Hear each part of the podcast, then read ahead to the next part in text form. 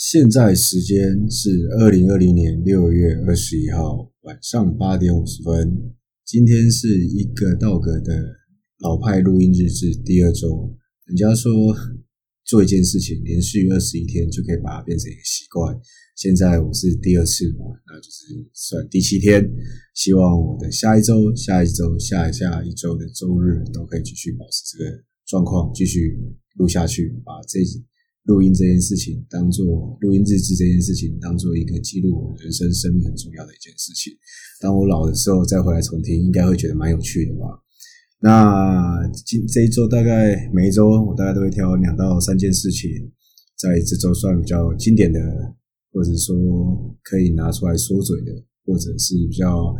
小生活上的小细节，但是觉得蛮有趣的可以拿来记录的。首先就是周二的时候跟有两个好朋友，一个大学的好朋友跟一个国中的一个大学的好朋友欧先生跟一个国中的好朋友陈弟兄。那大家三个男生碰在一起的时候，就是在讲所谓的垃圾话嘛，就不管男生讲垃圾话，就不外乎就是谈人生的职场，谈钱，谈股票，跟最重要的 always 从国小到国中到高中到大学，每个时段都会谈的妹子的部分。那这个部分就是大家讲的会比较，当男生遇在一起的时候都讲的比较新三色一点嘛。那不管是欧先生也好，或者是陈兄弟也好，大家背景都很丰富，都可以把不管是陈兄弟在中国的美好时光拿出来说，或者是欧先生在Tinder上面滑女性每晚约炮的故事，都可以大家的聊。所以我们在想说干脆开一个录音节目，是在讲所谓的这个比较暗黑面的事情。这样的话其实我相信这种东西好像不管男女生其实都还蛮有兴趣的，尤其是像我们这种大学是理工科系，那又不是周遭比较少人参与这个比较社会面或比较所谓的新三色的部分，其实这是社会很重要的一部分，但是我们比较少接触工程师，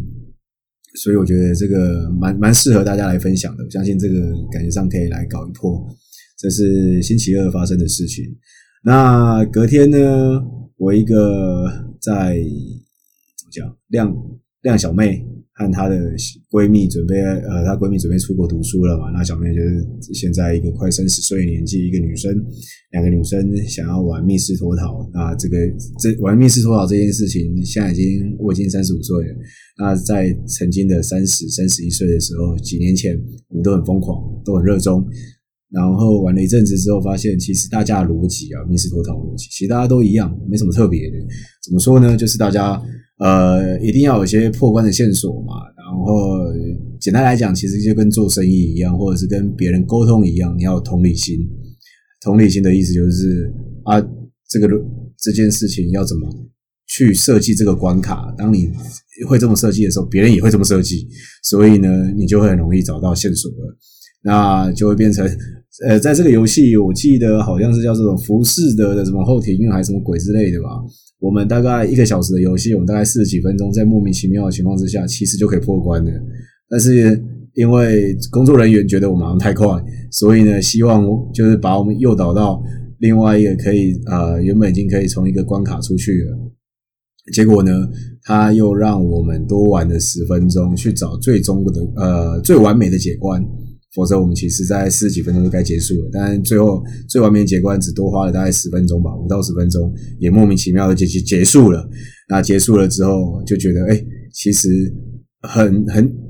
密室脱逃对我们而言已经不是一个新鲜的事物了，或者是说不是一个非常困难的事情。像我们上一次我跟欧先生还有跟其他朋友去玩那个情关，那6个人6、7个人吧，也是很快的，巴拉巴拉的，一下子大概一个半小时吧，分两队，然后大家都在时间内就会解开了。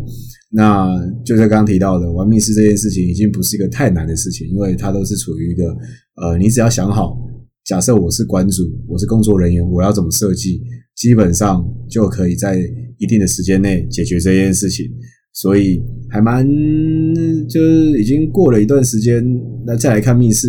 就是这其实也是年纪的一个洗涤吧，年纪要不要时间一个历练吧。在刚开始玩的时候，2829开始玩的时候，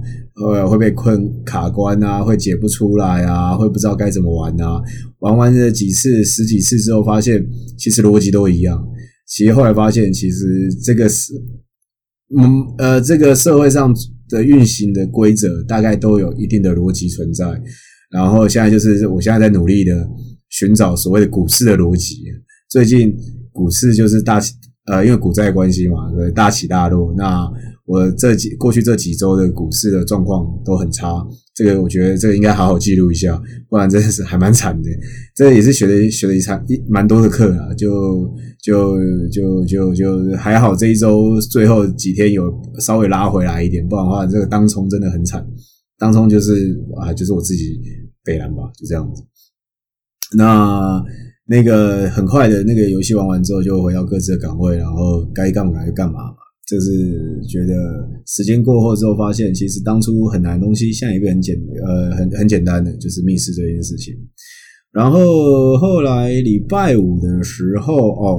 讲到刚刚讲股票嘛，那最近这一阵子玩股票玩得比较凶，因为我总觉得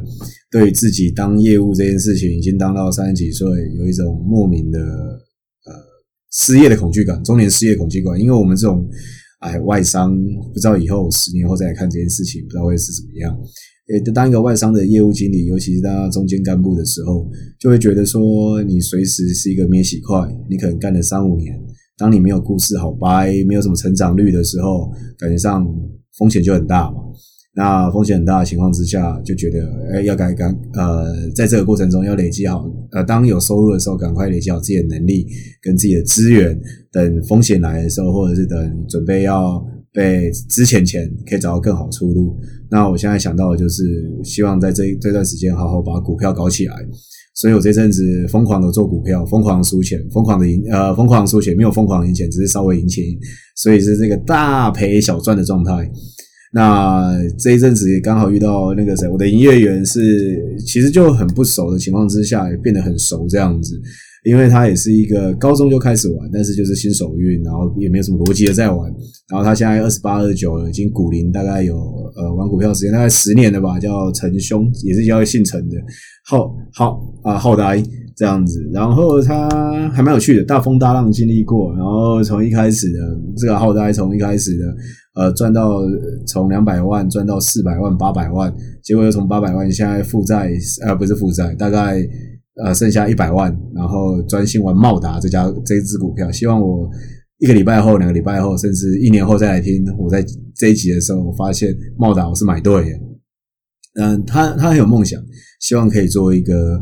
Dario 就是桥水基金的那个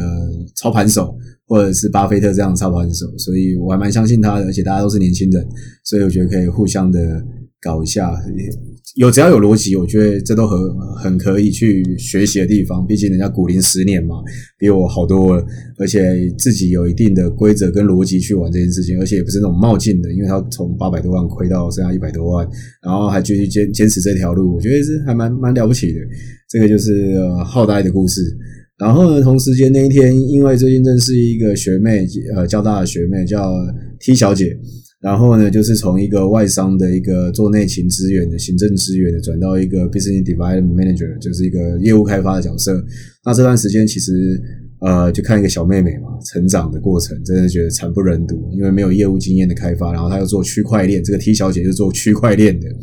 是一个新产品、新市场、新业务，要从一个完全不懂如何业务开发的情况之下来跟他沟通聊聊看他怎么想法，就发现他一点都不会，就是还蛮意外的。但是这也是蛮有趣，就是我现在是有办法去跟人家聊天，去跟人家分享我这个业务开发，甚至跟老板怎么报告，或者是业务开发的逻辑性在哪里，怎么去说服老板给我资源去做我想做的事情，是还蛮完整的，可以教一个年轻人嘛，不要说年轻人，对一个不是一个业务开发者或者业务人员来去做这件事情。我觉得所以从某角度10年来我好像也有成长，可以站在黑板前面、白板前面侃侃而谈，说怎么去做业务开发，怎么去做逻辑的设定，怎么去做市场的设定，然后逻辑的推演，然后怎么去说服老板要给你该给的资源，让你在简报中不会被问倒。我觉得这个就是所谓的表达的艺术，在公司内部沟通或者是在跟客户去沟通的时候，也是一个表达的艺术。其实这件事情刚刚玩密室脱逃其实都一样，还是回到原点，就是你要知道同理心这三个字，你站在对方的位置上，你会问什么，你会想知道什么，当你是老板的时候，你想要处理什么样的问题，你想要怎么继续go下去这件事情，其实都一样，只要你站在有办法去想象在这个位置上，换个位置换个脑袋的概念，基本上同一个逻辑慢慢去研究，其实就可以想出一定的规则出来去跟别人沟通，这样的沟通才是有效的。假设你没办法站在别人的位置上去了解别人这件事情的话，那其实会处于一个无效的沟通，然后你永远不知道对方在干嘛，你也永远不知道在想什么，然后就会变成各说各话。我觉得这就是希望我也是在1年2年甚至5年10年之后，可以开始慢慢的听这一集，假设有机会听到这一集的时候，慢慢的回到原点，还是要听听别人在说什么。很怕跟我爸一样，就是老人家或者是已经成功一阵子了，然后别人的想法、别人经验，世界在改变的时候，不太能去接受别人的说法，只能说你听我讲。我觉得这件事情是很可怕的。要有办法去理解别人的立场跟理解别人的想法，那针对他的想法跟理解他的立场去做相对应的回应的话，这才是一个有效的沟通。在这个过程中，彼此才有办法去所谓的接受跟容纳别人的立场，这样的话你才有办法让这件事情完成吧。这是我当业务一直以来的最基本的法则跟最基本的能力，就是我觉得这些事情不难，但是似乎在一路走来发现，不是每一个人都可以这么顺利的，不是每一个人都可以跟别人沟通这么快速的，所以还蛮有趣的。因为我觉得从小到大，我觉得这不是一个难事，沟通这件事情。那我发现在这个成长过程跟出来工作人事物的遇到的过程中，发现好像没有这么简单。但是其实回归到一点，就是你要清楚的去站在对方的立场，知道他想知道的事情，那你就知道说你该表达什么样的内容跟他去沟通，这才会变成一个有效的沟通。好，那这个就是这个礼拜大概讲了还有一个最后一个，就是昨天礼拜6晚上是我女朋友的一个好朋友的生日，那我们去参加了那个圆山的那个 party， 圆山饭店办了一个防疫友城啊。今年是武汉肺炎嘛，2020年最重要的事情就是武汉肺炎，就是 COVID-19， 就是一个改变大部分人80%的生活习惯嘛，或者人生的一个规律，也说不定10年后再来看这件事情，就发现也是改变台湾命运一个蛮大的重要的事件，让全世界的人都在家里待着不出门，让全世界对于这叫什么瘟疫也好，传染病也好，重新认识起啊。那台湾运气还不错，在这个过程中还可以顶住，然后其实当别人在爆发的时候，别人商业活动没那么频繁的时候，我们还是很多。那圆山饭店为了庆祝这3-4个月大家防疫有成，所以开了一个 party， 开了灯，就是让每个房间门摆出，就是灯亮跟灯暗的房间排出了 relax 这5个英文字，觉得蛮有心的啊。第一次是 zero 嘛，当天没有确诊就是 zero， 当天没有确诊就是 zero。今天是昨天晚上是最后一天，所以他们办了一个 party 叫 relax， 放松下来的概念。那我的好朋友我的女朋友的好朋友就是一个孟小姐，她刚好庆生，我们就办在那边。然后那个 party 我觉得还蛮有趣的，那个 party 就是年轻人跟一定的岁数的老人家都在里面。那 party 的那个演唱会是找那个 A Band， 是我们之前在 Oldies Goodies 就听过的团体。然后那个女生 Ruby 跟男生是韦哲一个黑人，那 Ruby 是真的蛮会带气氛的啦，然后是让我这几年已经10年10几年没玩过在舞会或者在 party 上面玩过搭火车这件事情，就是很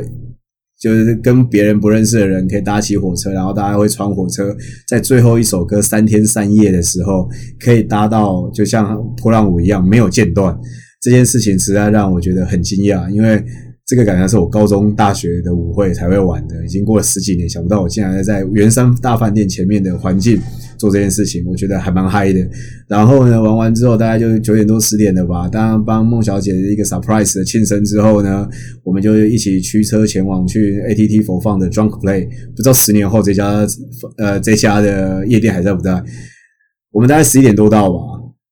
整个信义区超级夸张的，都是人，满满的年轻人，20几岁、30出头岁，满满的年轻人，不管是去 Wave 的夜店也好，或者去 Drunk Play， 或者去 Frank 这些夜店，到处都是人。我们就像刘姥姥逛达官员一样，就看满满的人，然后去开始看这件事，就是去夜店这件事情，去酒吧这件事情。那我发现一个很奇妙的事情，就是台湾的酒吧或者 Drunk Play， 或者是像那种夜店里面，女生大于男生，而且那个比例远高于男生，大概7比3吧，7成女生，3成男生。而且还有另外一个特色，就是女生都打扮得漂漂亮亮，男生呢都穿得很，也不能说穿很随性啦，就是T 恤有质感的 T 恤，再加一个牛仔裤或休闲裤或者是休闲鞋就直接上阵了，然后再稍微抓一下头发。但是女生呢，衣服呢能露就露，然后穿少就穿少，然后呢妆法。发型 settle 好好的，妆也是画的好好的来参加，然后女生又大于男生，这真正的很有趣。为什么反正在这个环境里面女生不多，女生很多，男生反而很少。一般以为说男生都会去那边当做猎手啊，然后女生当做猎物啊，那当然就觉得女生会比较少嘛，男生比较多嘛，反正在蛮意外的。而且 Drunk Play 其实我觉得那个环境就是个户外的广场，然后也可以看夜景，听说酒也不好，因为我要开车我没喝酒，但是我女朋友跟我的那个好朋友们都有喝酒，然后听说也是蛮难喝的。那玩到大概12点多1点吧，人还陆续进来，而且我们走的时候大概12点多才发现，外面开始排队，排电梯的队，而且是上来的进来的电梯，不是像我们要离开的电梯。这真的是我觉得年轻人真的有差，这不是我在说。我们这种老人家30几岁去看一下，然后聊聊天，然后妹就差不多该回家了，就觉得好像看那些妹啊在那边，你要去搭讪也不是，不搭讪也不是，因为总觉得不知道聊什么，或者是已经丧失了聊天的能力吧，而且女朋友在旁边也不太适合，所以这个那至少替我们的孟小姐从一开始的圆山大饭店开趴到后来Drunk Play的夜店。checklist 一次完成，不错，真的是从下午5、6点吧，一路玩到半夜1、2点，已经很久没这么嗨了。而且不要说30几岁，就是已经一定年纪之后再回来看这件事情，其实人生嘛，就是一直在燃烧，一直在尝试新鲜事物也好，或者是说要留下一些纪念也好。所以就像我现在在录这个 podcast， 录音日志一样，把我现在人生的每一个能录的、能记录下来的事件吧，就记录下来这样子。我觉得都是一个新的尝试，让我的人生就像我上一集第一次录音上一周录音的内容一样，就是不要让自己过了就忘记了，然后就 maybe 5年10年之后，在大家再来聊天这件事情，就忘记有发生这件事情了，我觉得这会蛮可惜的。好，那我这一周的记录的内容就是这样。第一个就是3个臭男生只会谈梅亚的一个故事，而且谈的都是暗黑面，都是很新三色的，有机会以后再细谈。然后呢，再来就是亮小妹跟她的闺蜜，准备出国闺蜜，为了替她出国闺蜜去做一个纪念吧，所以我们就又玩了密室脱逃，发现密室脱逃现在好像都很简单，要找到困难的好像不多。然后呢，再来就是玩股票，陈浩君，不是他，不要讲真，然后浩呆跟他的年轻的故事，就是赔了不少故事。然后我们现在努力的在想该怎么找到方法赚钱这样子。然后还有一个莫名其妙，在一个学妹不是很懂业务范围，业务的内容业务开发的内容的前面，让我有一个自信心，说原来我已经学习到学校不少。然后再来就是孟小姐庆生日志，大概就是这四件吧。这一周哈，这一周这样录起来，这样写起来其实也蛮长的。很好，我录音是对的，写的话实在是太累了。好，就这样子，拜。